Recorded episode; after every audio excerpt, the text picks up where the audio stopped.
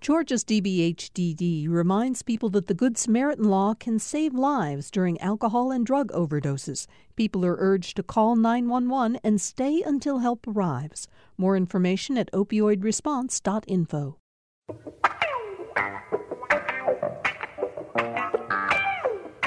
It is 2.06 on uh, Tuesday afternoon. We're very glad to have all of you with us here for a live political rewind. Um, we are, you know, this is the beginning of our two show a day schedule. And as we've been very candid in saying, we're, we're going to, for the most part, uh, if, if you listen to us at nine in the morning, uh, the two o'clock show is going to be a, a repeat of that. But we know yet we have very different audiences at nine and two. So the nine o'clock show will, for the most part, be live. Two o'clock will be a rebroadcast. Not today.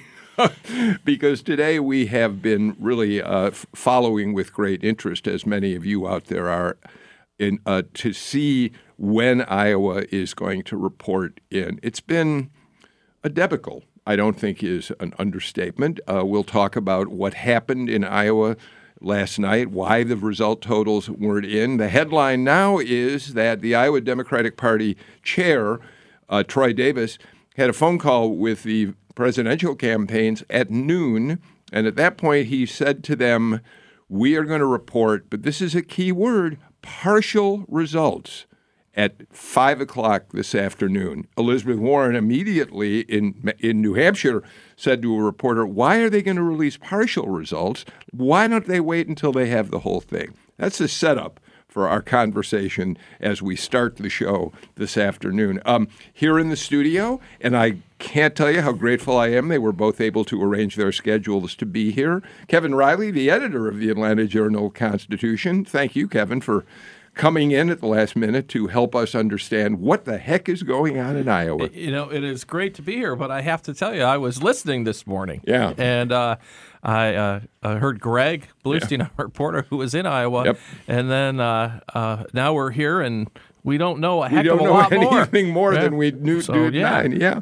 Uh, Jim Galloway, uh, the lead political writer for the AJC, you too, I'm very grateful you could find your way in here to do the show today, Jim.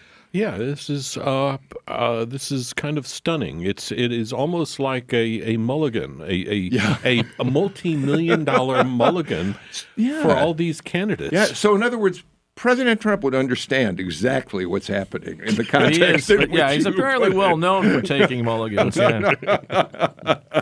um, you know, it's it's a long day for all of us because of that, but that's why we love what we do. Election days are supposed to be days in which you get very little sleep, right?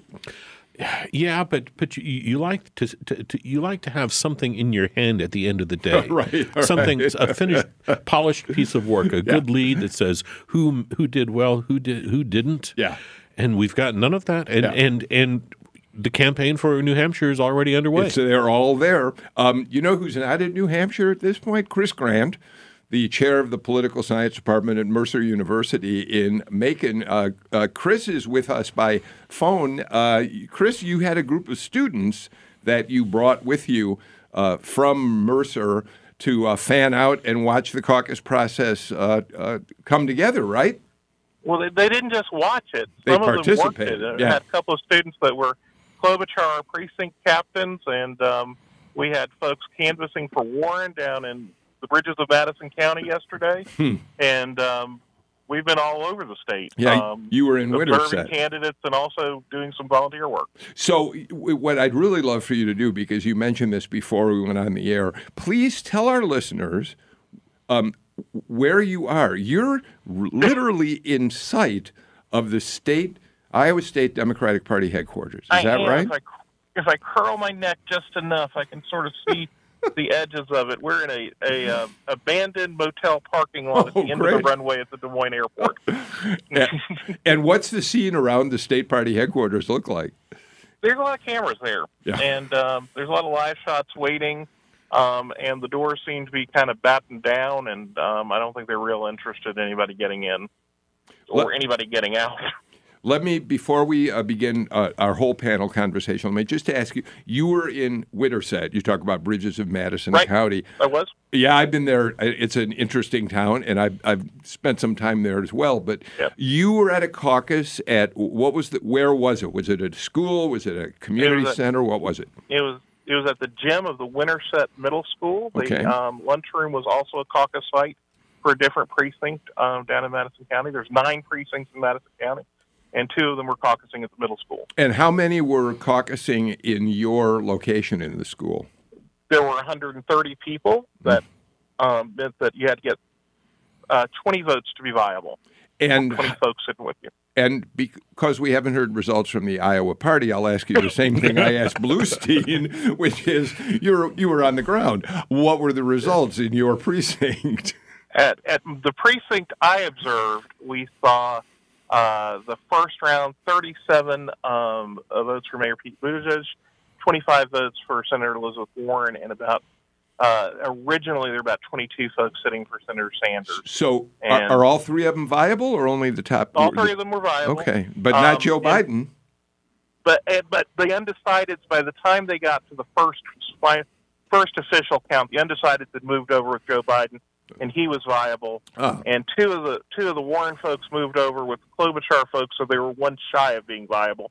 And they finally got a Yang supporter to move over with Klobuchar, so she would have um, enough to be viable in that first count. So, um, Jim and Kevin, I, you know, it, Jim, as you mentioned, the candidates have already moved on to New Hampshire. I just saw an interview with Elizabeth Warren. Uh, she's doing a town meeting tonight at a movie theater in Keene, which is in uh, basically west of. It's kind of between Nashua and Manchester, but but west of both of those towns. Um, Bernie Sanders was on an airplane getting set to uh, uh, uh, start campaigning and doing an interview on the plane Right. with reporters. I haven't seen the others. At, well, no, I saw Klobuchar, as a matter of fact, well into the campaign. And early this morning, I saw Joe Biden get get uh, into a car at the Manchester airport. So, you know, Mayor Pete's doing five events in New Hampshire today. Yes, yes, exactly. Buttigieg came in fast. You know, so let's talk a little bit about what happened last night, uh, uh, Jim, Kevin, uh, and Chris. Um, first of all, why don't we do this?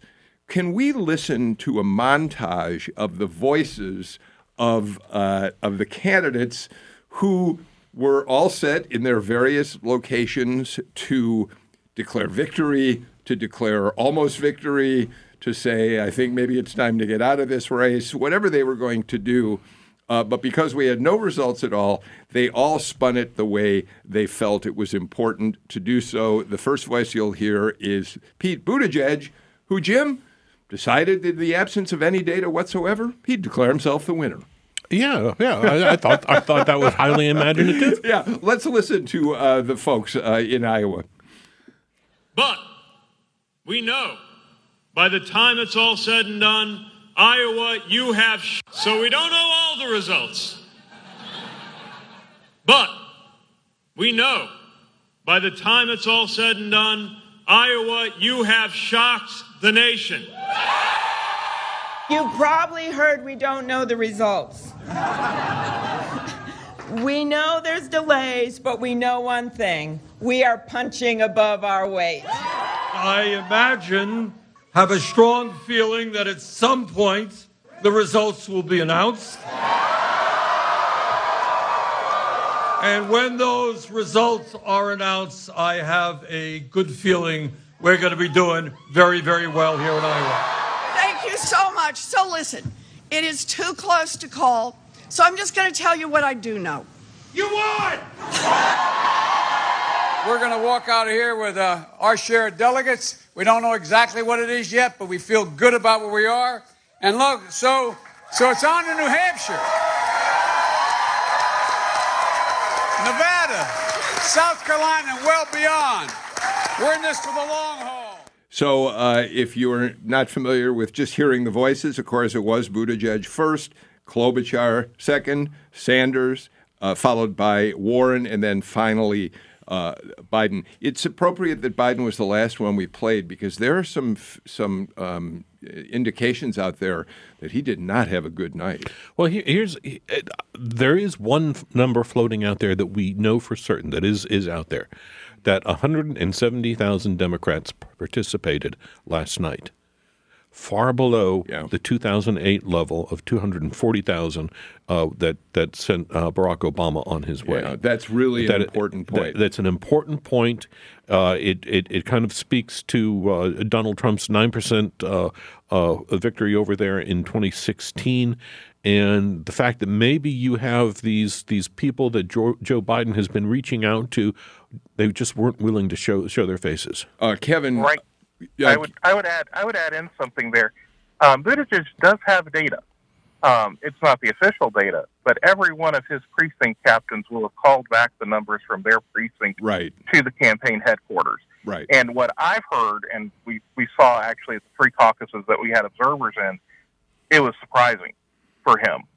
And that he may have won, and Bernie probably came in second. You mean you um, think that Buttigieg may have won the whole. There's a good chance of it.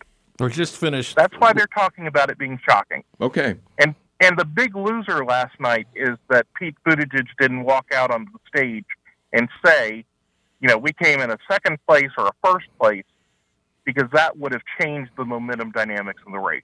Kevin? Well, listening to those sound clips, it would be a little bit like, uh, you know, trying to cover the Atlanta Braves without reporting the final score and letting every player talk about what great thing they did during the game. So it sort of shows that that is the problem. And and depending on when this comes out, I mean, again, the way news cycles work now, I don't know if people, a lot of people will even pay attention. Yeah, it's going to be interesting. Yep. I'm I'm interested in the in Kevin in the fact that. Um, you know the the by what what uh, Galloway said that, in, and even Sanders in this news conference he had aboard his uh, airplane said uh, he reported we had about the turnout, and he said, you know, we did well, but we didn't have the turnout we had hoped to have. So even Sanders is acknowledging that uh, that what we all thought was going to happen record turnout more people more interested than ever before didn't turn out to be true. Well, there's nobody who doesn't think the Democrats have to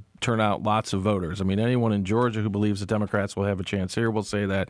And if they're going to beat Trump, they just have to be able to do that. Kevin, what was the energy? I'm sorry, Chris. What was the energy like uh, in in your building where you had a couple of different caucuses meeting in different rooms? Yeah, it was interesting. Um, uh, my contact there is a Warren um, caucus um, precinct um, organizer, and her people were there. They were committed.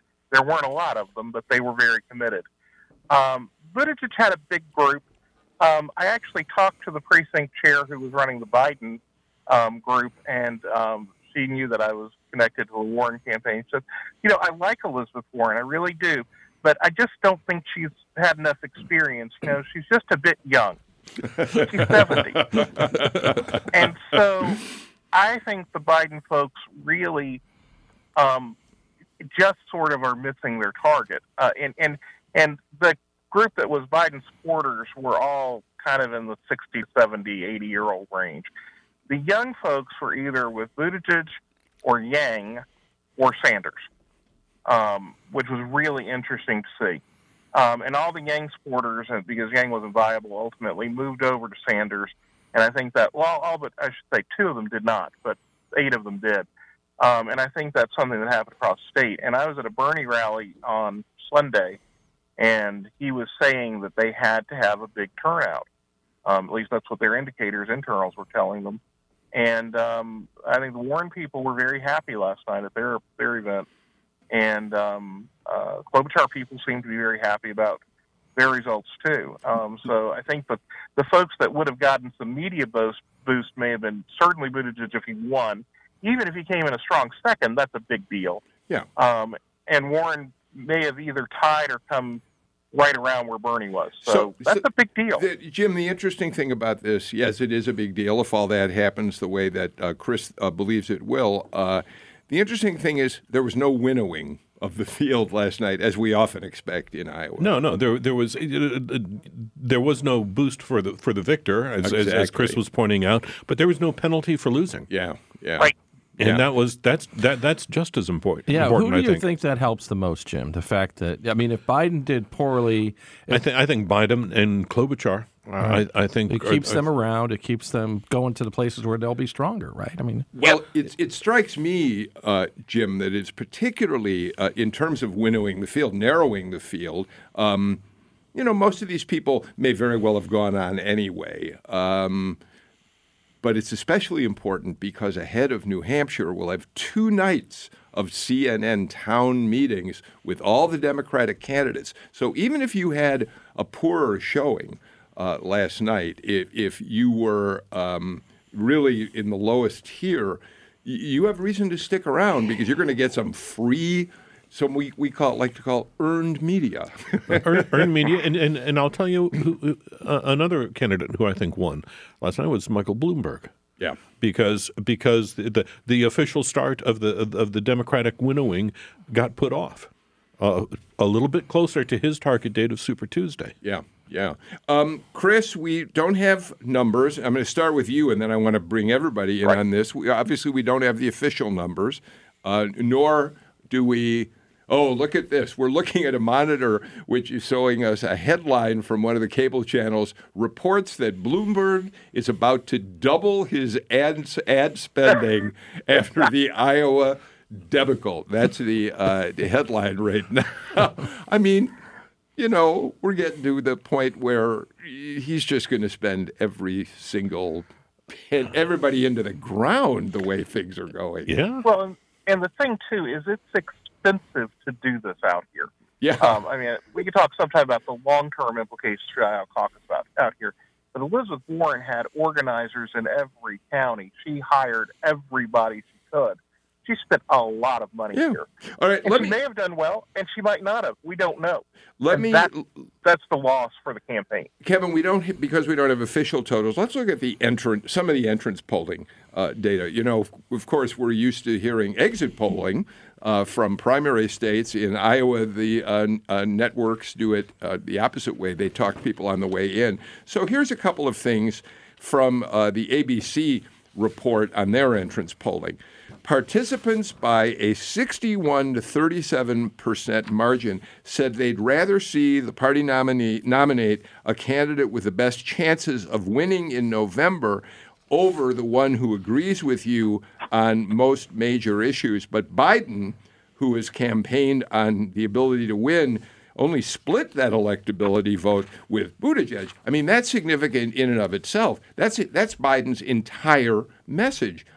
Pick me because I'm the one who can beat Donald Trump. And if he's only splitting the voters who believe that's the most important uh, uh, attribute, that's not a good sign for him. Right. I mean, it, it does mean, right, that Buttigieg is occupying that moderate space. It, it has a bigger footprint there than than I think a lot of people thought he did. Yeah, I'm, I'm, uh, uh, Bill. I hate to ask a question that I don't know the answer to. That's fine. Uh, but uh, but uh, is was there an impeachment question on there? Because I, would really like to know how how what hap- happened in D.C. over these last three weeks impacted Biden uh, in Iowa. Yeah, that's a really good question. I have not seen an impeachment question on any. Now, there may have been. A, I'll- yeah, go ahead, Chris. Do you know yeah, I- about I'll it? just say I was at a Biden event on Saturday, and vibrant would not be the word I would use to describe it. Um, again, it's skewed much older than most other campaign events do. Um, what was interesting is we were watching them put together the backdrop, the people that would stand behind Biden or sit behind Biden. Uh, Two thirds of the group were men. Um, one third were women. Uh, two of our students were picked for the group, uh, and, and my colleague and I said, "Yeah, that's because they look like young wor- union workers."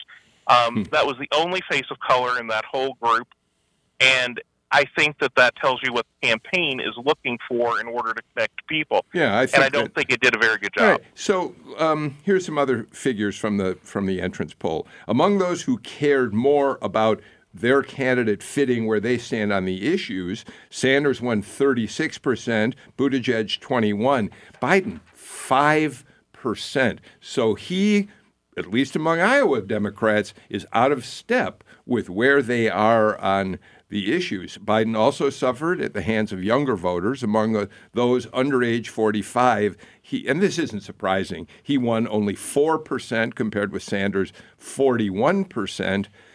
21 for Buttigieg. I suppose you could argue, Jim, that Sanders' 41% isn't as high as it ought to be, given that we know his army is largely made up of younger voters. And, and last last time in Iowa, he really got all those young people. I think the, the this goes on to point that out. But the senior citizens, you know, people my age, they like Joe Biden. They they gave him 20 or 33 percent of their support. Yeah, more of them more of them participated in the Republican caucus last yes, night. Yes, that's right. That's a really interesting uh, point. Um, ideologically, 68% of caucus goers identified themselves as liberal, which matches a record in the entrance polls back from back in 2016. Sanders, no surprise, won liberals, although you might have expected Warren could have done that as well, Jim. Um, Buttigieg and Elizabeth Warren came next. Isn't that interesting? This notion that Buttigieg is a fit in the liberal category of the caucuses. Well, it, it, look, the, the, the first gay man to to to really to, to really oh, score is yeah. that's that kind of that kind of qualifies you. It's something different. What's yeah, that? He campaigned on that. He had rainbow stickers at every event. It was not something that he was shy about. It was something that he put out front and center. And remember, Iowa is an early gay marriage state. So, but but do we really think that if you asked him, if we were able to do an interview with him, Kevin, if you said, "So, uh, Mayor Pete, uh, you're a liberal, aren't you?" Do you think he would answer that? I mean, I think he'd hedge that, don't you? I think he has hedged it. I mean, yeah. that, that's where yep. he's gone. And you got to believe that part of it is, especially with these younger voters. I mean, think about it. Over the past few weeks, everything they've heard about Biden positions Biden as an old line politician in a fight with Trump, somehow connected to things in the past, and Buttigieg is a fresh face to, to young people. I mean, that makes some sense. All right, let's his, go ahead, Chris. You get the last word. I got to get a break in, so go ahead okay. and you make your last his, statement. His campaign sign on every podium he had was "Turn the page," yeah. and I think it spoke very well to Iowa voters. All right, um, let's do this. Let's get our first break of the show out of the way. When we come back, let's talk about what this meltdown in Iowa means about the future of Iowa as the first state to vote and whether caucuses are a thing of the past. Uh, and this proves it. You're listening to Political Rewind.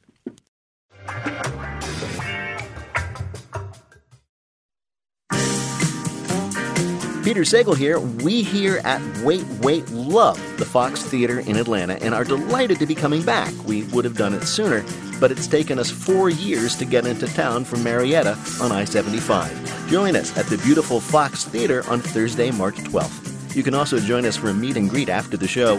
Here's how. Go to gpb.org slash tickets. That's gpb.org slash tickets. And thanks.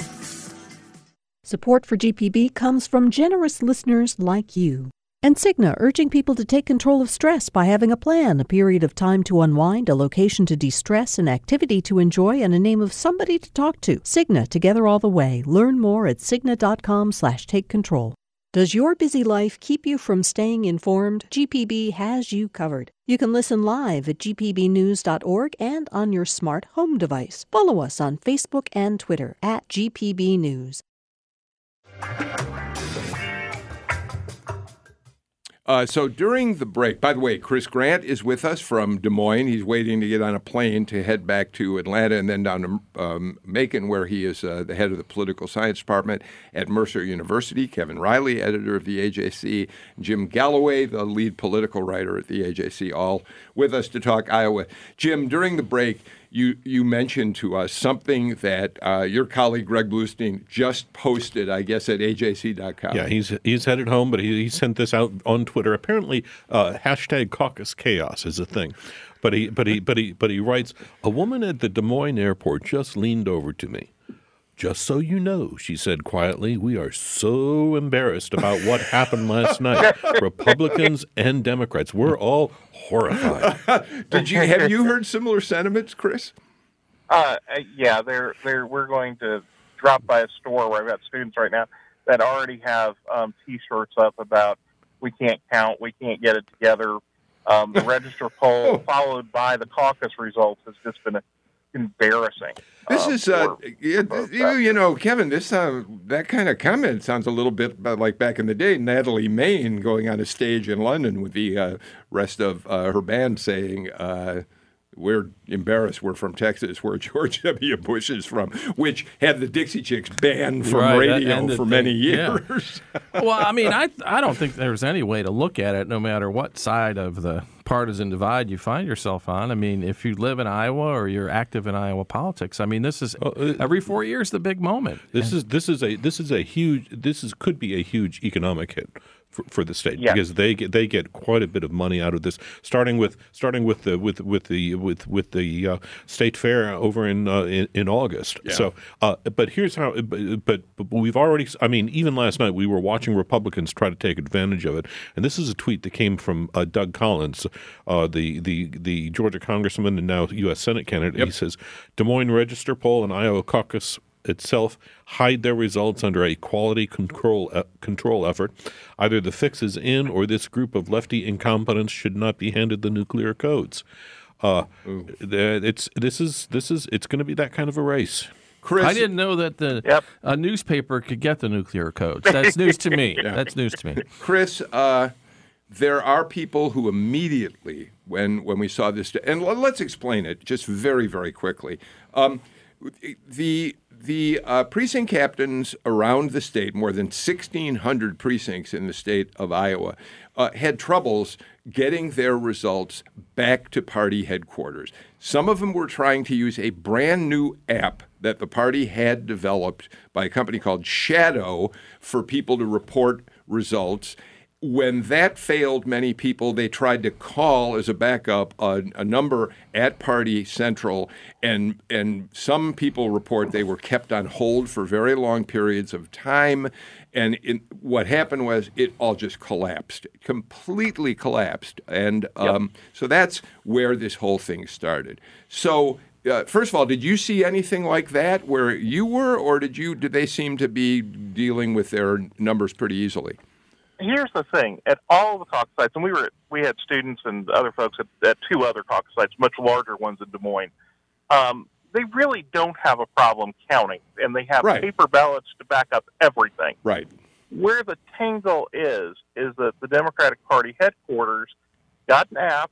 Evidently, they didn't test it at all, Yeah.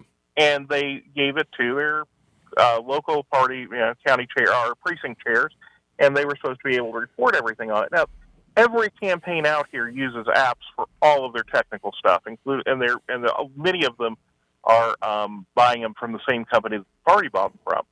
Um, but it's it, it is a mess in county. I mean, they're going to have accurate results in the end because you got all those precincts. It's all you know. None of this is secret. All of it's done in the open. All right. and so they've got all those paper ballots back up everything. But I don't know why they can't count them. But Jim, the first thing that many people thought of was, "Oh my gosh, are we talking about Russian interference? Are we talking about ballot insecurity again?" The- you know, we already have so little faith at this point in our lives in the uh, integrity of a ballot, and this just makes and things that's where the danger is and and and and you you are also seeing Republicans casting shade on on on the result. Donald Trump is going to be doing what he did 4 years ago. And and until the until the day that he that he won, he was saying, "Oh, the system's rigged. The system's rigged." Uh, it's it's it's this is this is not going to be a pretty election. Kevin, the uh, we should point out the Democratic Party of Iowa immediately said there is nothing to suggest that there's been any interference from an outside party. This is our own; these are our own mechanisms. Oh, by the way, uh, the New Hampshire Party is using the same company, Shadow, f- f- and their app to get their reports uh, from precincts all over the the country. timing the timing just couldn't be worse because I mean let's face reality uh, we have we had months and months and months of all these different things these debates these town halls all this stuff and at the moment when when when the people who are finally going to express their will this happens All right, let's do this. Um, Chris, I know you have to get off, and I've been very grateful you've been with us because I know you want to get to your airplane to get back to Georgia. give us. Well, I got to go to New Hampshire on Friday, so it's it's exciting. All right, I, I get it. I get it. Good for you. Uh, give us a quick, just give us a quick summation of uh, your experience in Iowa before we let you go.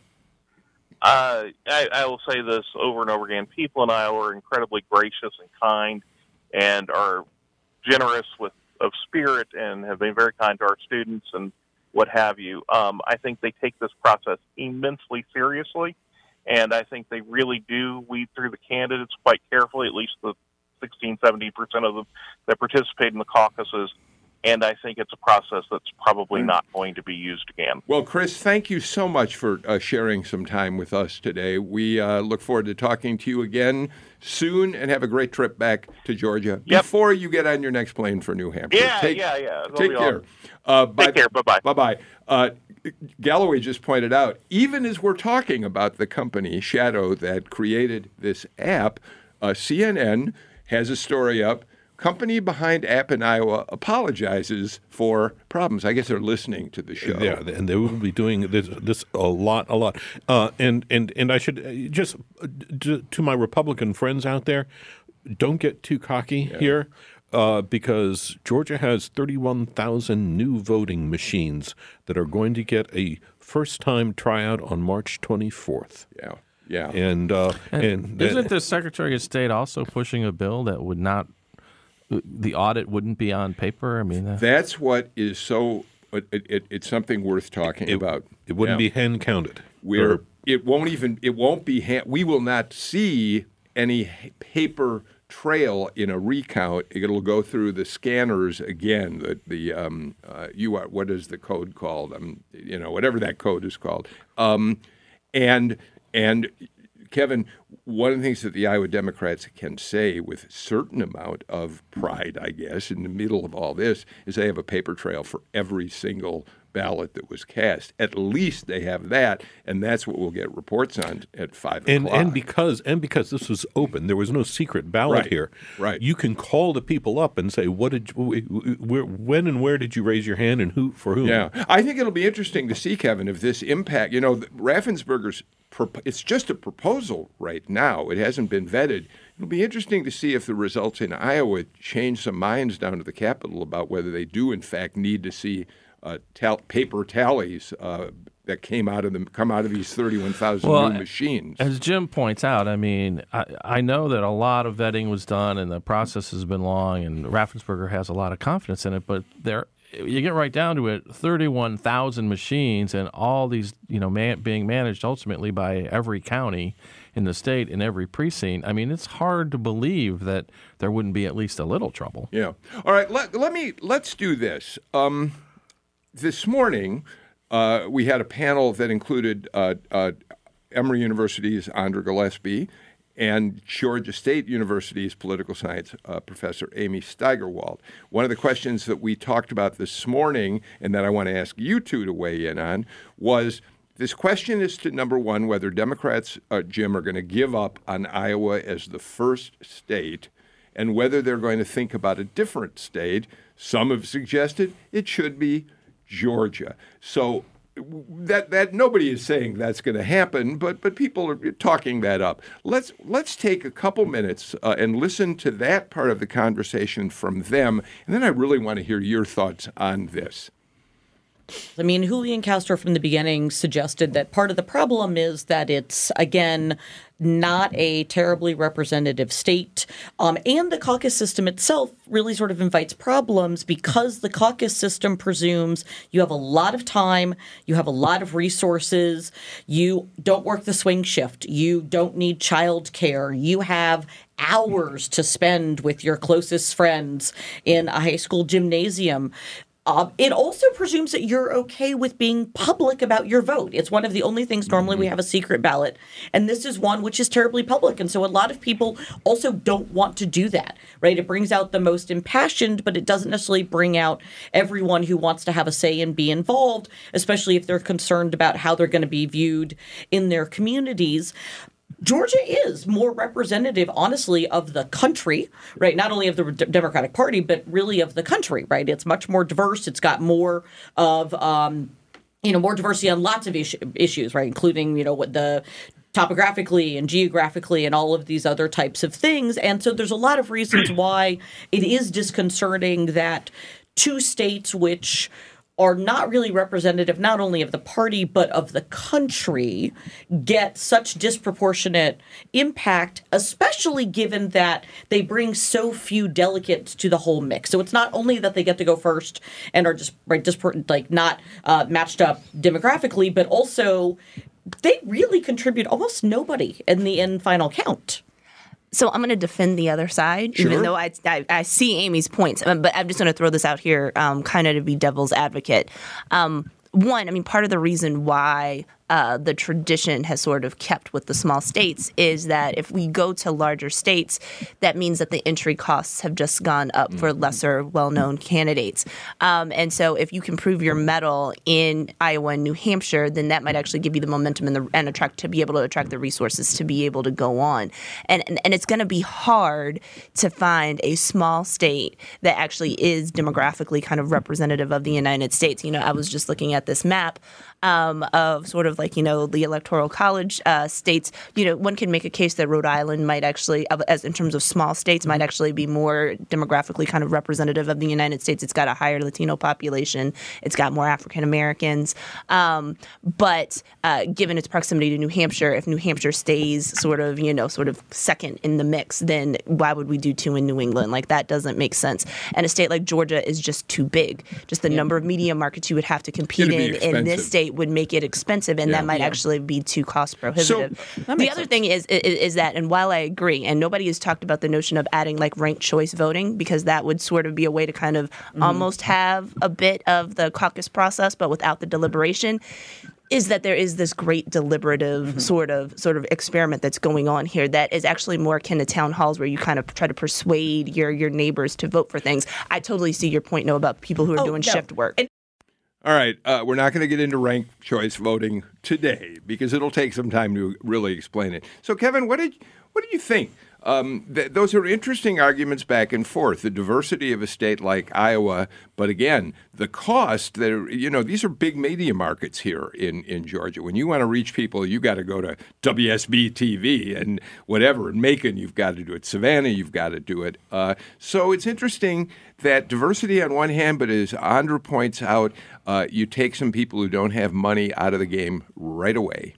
Yeah, I, I mean, I- it's just a question of whether this this long-standing tradition uh, people will want to continue to honor it. I think that. Uh, I I mean, I have to be honest. I, I don't think it'd be a good choice for Georgia to go first. I think Georgia it will be way better off being a swing state ultimately than being the first primary state. Uh, if it. Democrats don't want to have to make this choice in 2024, Jim. They want to win the White House in 2020 No. and have an uncontested uh, nominating process in 24. E- Exactly, exactly. Uh, but but I do think if you know, look, uh, Joe Biden has run for president three times. He's never made it out of Iowa. Yeah. and there's a reason for that. Yeah. Uh, so, so so so there's that. Uh, I would say if, if you're if if you're a Democrat, one more reason that that that you that you you, you might have an affinity for Iowa is it does.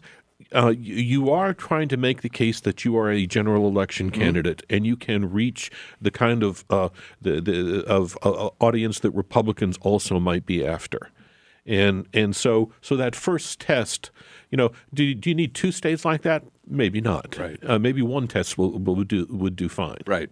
well, Um, there's also that idea of doing the first four all on the same day. Yeah. that has come up on the show, and I think Andrea is a, a big fan of that. You Yeah. know, or, or at least I've heard her talk about it, and maybe that will ultimately be the solution. But I think we can agree that whoever goes first ought to be able to count the ballots or the outcome or report the outcome. Can we, can we reach a consensus on that? Hey, let me, as long as you mention that, we're going to take a break in a minute. But it's interesting that for those of us in the media, and if you've been watching any of the news, cable news uh, outlets today, whether it's MSNBC, CNN, Fox, everybody is talking using words like debacle, meltdown. I've used them in setting up the show.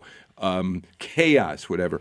It, it's funny that that that our panel this morning uh, was f- relatively blasé about this Iowa situation, saying we're going to have the results probably by the end of today. Let's move forward. I, I was interested in their perspective. Well, I, I mean, I do think they're. Uh, Amy and, and Andra are pretty wise. Uh, and not they're non-media people, right? So they, I do think they look at it and know that in the end, I mean, how much of the Iowa caucuses is a media event? When I was watching last night, watching reporters chase people around Mm. uh, the gymnasiums and explain how this was all working, it got a little bit strange. And it, it is a media event. I mean, in the end, it, Yeah, yeah, but the problem is that no results at 9 a.m. is different from no results at 5 p.m. or partial results are at 5 p.m. when your next contest has already started. Absolutely, absolutely. Well, which plus is an you got a excellent column to point. write, right, Jim? And that's oh a- yeah, yeah, but yeah, but I'm going in a different direction. Uh, Ke- uh, Mayor Bottoms has has helped me in that in that sense. Thank you. We're going to talk about that in just a minute. We're going to get to a break, but before we do, uh, Governor Kemp was on Scott Slade's morning show on AM 750. You guys reported it in the Jolt. Uh, he joked that he uh, expected that the Iowa Democratic Party was going to name Stacey Abrams the winner of the caucuses. Uh, and then Scott Slade asked him, "Well, what would you think about Georgia going first? And he said, quote, I think we can definitely handle it. I always felt like Georgia ought to have more influence just because we're a big state, very diverse. It has something for everyone. He goes on and says, the problem with caucuses is I know it's an age-old tradition and people are very passionate about it, but it's also very flawed, as you can see right now. And he does make a point. The, it, it, it, I, I've covered five Iowa caucuses. It's a gas to go to Iowa and watch democracy in action the way we talk about it. But it, there are questions as to whether it's time to retire the caucus system from the two major parties. Yeah, I uh, I was smiling when I heard or I read uh, Governor Kemp's remarks because uh, you know the last election he was sort of at the center of the maelstrom, which is the word I'm I'm using today, uh, in, in terms of uh, all I the love I love these ten dollar words that yeah, an I've got editor my pulls up. I, I've got my uh, thesaurus app open Yeah. over here on my phone. But uh, you know, if if Georgia steps into something like that, I mean, we'd better we'd better be ready. Yeah. I think it's that simple. But you're right. I think just the, the, the money issue, I think, would, would be a killer. It's not it's not just Atlanta. You you you have to hit Chatta- Chattanooga. That's you have right. to hit Columbia, South Carolina, Savannah, uh, Tallahassee. Yep, that's in really order in order to cover the whole state. Jacksonville. Yep, that's exactly right. Let's do this. Let's take a break. And when we come back, I'm glad you teased it for us. There's an interesting development in uh, Raphael Warnock's efforts to uh, be the candidate of choice, the unity candidate for Democrats in Senate race number two. We'll talk about that and more when we return on Political Rewind in a moment.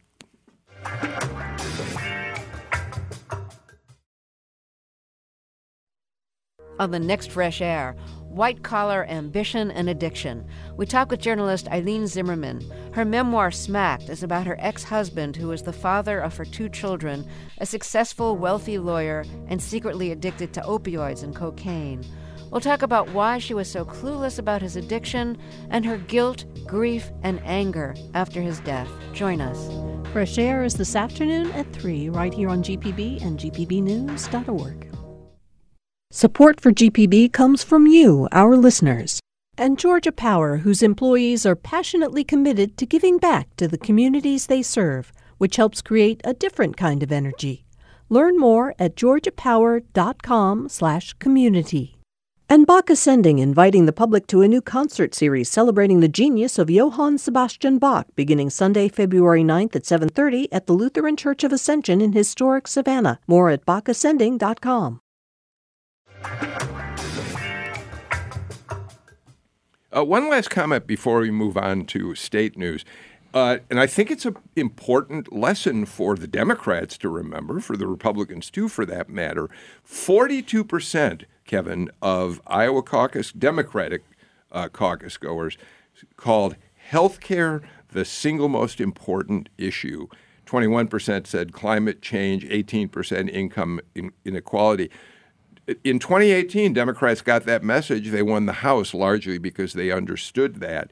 This is a reminder to them as, to, that this is an issue they've got to hit up. And it is a reminder for Republicans they better be careful how they play their cards with health care, too. Uh, you're waiting for that that uh, campaign sign that says it's healthcare, stupid. Yeah, I mean that's right. That's Yeah. exactly right, Jim. Yeah. yeah, yeah. And it's it's it's look, we've got a booming economy, And I've I've got to believe that health the healthcare, the unpredictability of cost in, in healthcare is one reason that people don't really uh, they- they're not enjoying this this this boost. Oh, good good point. All right. Let's move on. Um, tomorrow morning at nine o'clock, we hope that we'll have complete results from Iowa, and our panel will be able to talk about what that meant. Um, but in the meantime, Jim, you all have a great item that you posted. Um, so Bluestein went to Davenport because he wanted to be with uh, uh, Mayor Bottoms, where she was at, at a caucus site for Joe Biden. Right. And he did that, but he also got an interesting quote yeah, out of her. Yeah, yeah, yeah, yeah. We were we, we had been talking about this over the weekend, and uh, and and he he found her at an elementary school and asked her about Raphael Warnock, the the the pastor of Ebenezer Baptist Church in Atlanta. Uh, who is now a U.S. Senate candidate and was immediately endorsed last week by Stacey Abrams and then by the, the Democratic Senatorial Campaign Committee, which is kind of the, the big fundraising arm. That doesn't happen all the time, all right? So, uh, so, so Greg asked uh, asked Mayor Bottoms uh, whether she was whether we could expect a, a, a Warnock endorsement anytime soon, and she said no. Yeah, she said she's waiting to see what uh, Michael Thurmond does. And uh, what it what it does is, and I'll try to explain this la- later on uh, this evening, is that You're going to do a column on this. oh yeah yeah Okay. yeah this is where This will be in the paper tomorrow. This will be in the paper I tomorrow. mean, he'd probably have that column done if he wasn't on this show, Bill. That's- but we cut him some slack. yeah. but but you've got okay, you've got uh, Stacey Abrams has brought a new dynamic into into Georgia politics, and it, it and it lives outside of where we usually find Democratic influence, outside the the big city, outside the mayoral office, uh, outside of office holders, whether in the state capital or or anywhere else. And right now, what you have is a situation where these these major office holders aren't being consulted. Uh, the, the the big quote.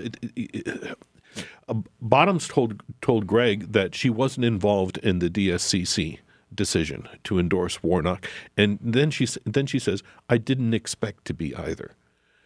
Now, you, I don't think that that has happened since Maynard Jackson That somebody was been mayor was was that, that you, that you cut out an Atlanta mayor out of a big decision like that. Yeah, yeah. So I was going to ask you. So I, part of that leads me to wonder: Is this just Keisha Bottoms feeling scorned in the initial process and not being willing to jump in quickly, at least, or given that she suggests Mike, she wants to hear what Mike Thurmond does.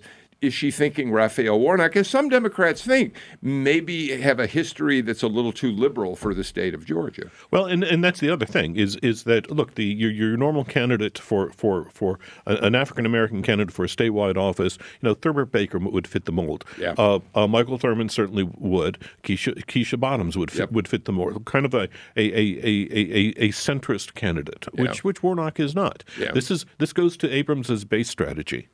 And and you know in a way it's it's it's it's the mirror image of what uh, what uh, Doug Collins uh, is doing on the on the Republican side. Yeah. So, Jim, just I, I think I understand, but let me just ask to make sure I do, and that we're as clear as we can be with listeners. What you're saying is Stacey Abrams ran as an unabashed liberal. She did not try to hew to the center. She just said, "I am out here on the left. Vote for me," and came very close to winning. And you're saying that's where Warnock is. I'm I'm saying that Warnock is kind of a natural outgrowth of that. Mhm. But what you're seeing is is is is the the influence of, of democratic politics operating outside of where it used to used to operate. But it's the money, right? Uh, it's it's it's it's it's that's that's a very large part of it. A lot of it is the decline in, in, in party influence among both Republicans and de- Democrats. I mean, you can see it with Donald Trump on the Republican side. In Georgia, it's it's Stacey Abrams. She she she becomes the kingmaker here. Yeah. Um, well, another way of saying it is that if we go all the way back to the Democratic gubernatorial primary, you had two candidates looking to think they had the formula for winning Georgia.